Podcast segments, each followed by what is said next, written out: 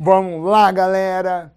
Bota um sangue nos olhos, como diz o meu chefe querido Jubilô. Bota uma faca nos dentes e vamos dar uma olhada nesse resumo de agora, tá? É um movimento, a gente está na cinemática. A cinemática é a parte da mecânica, a parte da física que descreve o movimento. Depende de um referencial, a gente viu na primeira videoaula. Na segunda videoaula a gente viu detalhes sobre a questão de velocidade média, um detalhe aqui, outro ali, sobre as funções horárias. Agora, a gente vai para o primeiro tipo de movimento. Não é o primeiro, vou, deixa eu me expressar melhor. O tipo mais simples que pode existir de movimento, que é aquele movimento uniforme. Então vamos ver, vamos dar aquela rapidinha sobre o movimento uniforme. Vem aqui comigo. O movimento uniforme funciona assim. Resumo com as principais características desse movimento. É simples, mas não é pouco importante. Olha só, características do movimento uniforme. Primeiro vai a minha dica, tá? Esse movimento uniforme, ele pode ou não ser retilíneo. Eu não sei a trajetória, eu sei que ela depende de um referencial, mas sendo uma trajetória retilínea, ou não, a ideia do movimento uniforme é a mesma, certo? Então, se aparecer como M R U, movimento retilíneo uniforme, ou simplesmente M U, movimento uniforme, eu estou falando basicamente da mesma coisa. O que difere é simplesmente o formato dessa trajetória. Mas quais são as características desse movimento? Primeiro, a velocidade escalar é constante, senão não seria uniforme. Mas tem uma coisa, tá? Não basta ser constante. Tem que ser constante e, óbvio, diferente de zero. Porque se for constante igual a zero, não é movimento, pô, é repouso. Então, primeira característica, velocidade é constante e diferente de zero, certo? E quando eu falo em velocidade, veja bem, estou falando de velocidade escalar. Móvel percorre espaços iguais em tempos iguais. Por exemplo, imagine uma velocidade de dois metros por segundo num movimento uniforme. Poxa, eu sei o que isso significa. A cada segundo, dois metros, mais um segundo, mais dois metros. E se o movimento se mantiver uniforme, isso vai acontecer durante todo o tempo. Grego, por quanto tempo? Bom, enquanto durar o movimento uniforme. Enquanto ele se mantiver nesse movimento. Um outro jeito de dizer isso, que a velocidade é constante diferente de zero, o móvel percorre espaços iguais em tempos iguais, um outro jeito de dizer praticamente a mesma coisa, não possui aceleração.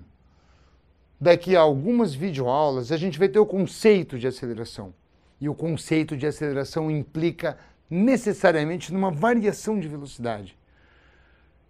Se há uma variação de velocidade, o movimento não é uniforme. Se tem aceleração, não é uniforme. Existem situações, no caso do movimento circular, onde, por exemplo, é um movimento circular e uniforme. Tá, Grego, a velocidade escalar não muda, o módulo dela não muda. Mas ali eu tenho que pensar na velocidade como um vetor.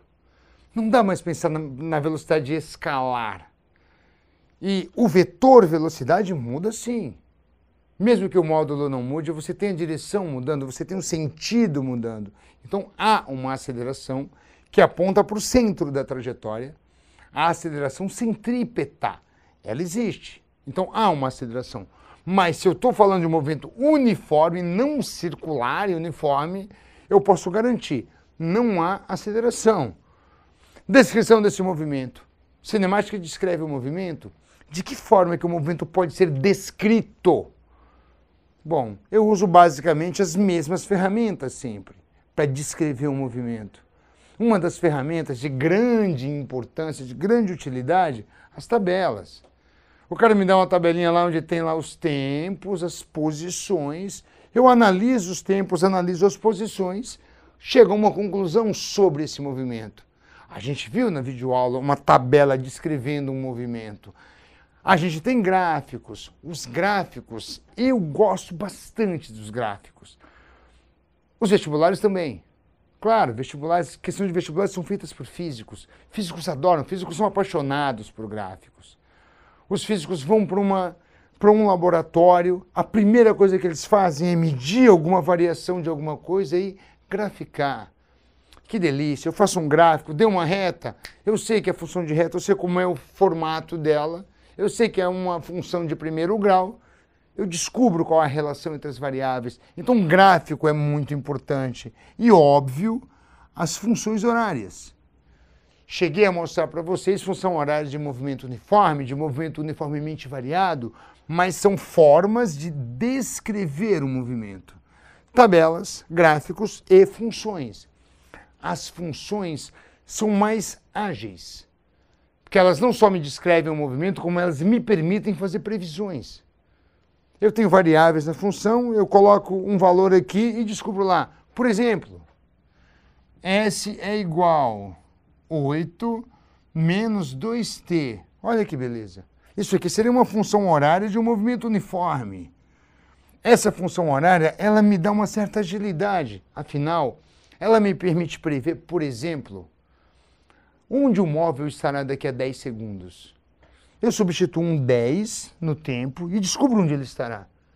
Um gráfico me permite fazer isso? Permite, mas eu teria que prolongar o gráfico até os dez segundos. Ele não é tão ágil para me dar uma resposta, mas ele carrega muitas informações. Mesma coisa a tabela. Tranquilo? É essa forma de descrever o movimento uniforme. E a gente tem também, a gente tem que levar em conta que alguns exercícios de movimento uniforme são clássicos. Passa ano, passa ano, eles aparecem nas provas. São aqueles de encontro de móveis, certo? Móveis em sentidos contrários, quanto tempo vai levar para acontecer uma colisão ou para passar um pelo outro. No mesmo sentido, quando que vai acontecer a abordagem da polícia perseguindo os ladrões, enfim. Os encontros de móveis. Lembra qual é a estratégia para resolver um exercício de encontro de móveis? Essa é a estratégia.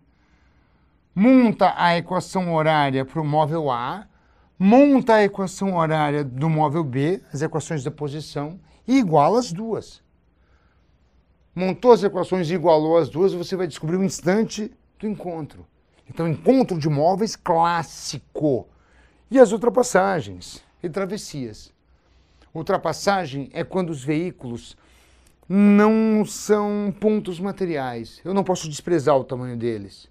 Por exemplo, um carro de cinco metros ultrapassando um caminhão de vinte metros. Certo? Eu vou ter que lembrar ali que são os cinco do carro, mais os vinte do caminhão, vinte e cinco metros para acontecer a travessia inteira, a ultrapassagem inteira. E as travessias, que é aquela velha questão do trem atravessando uma ponte, de um trem atravessando um túnel.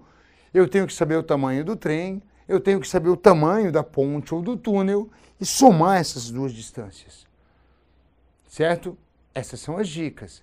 A gente dá aquela olhada e esses são clássicos: encontro de móveis, ultrapassagens e travessias. Então, o movimento uniforme eu posso resumir assim.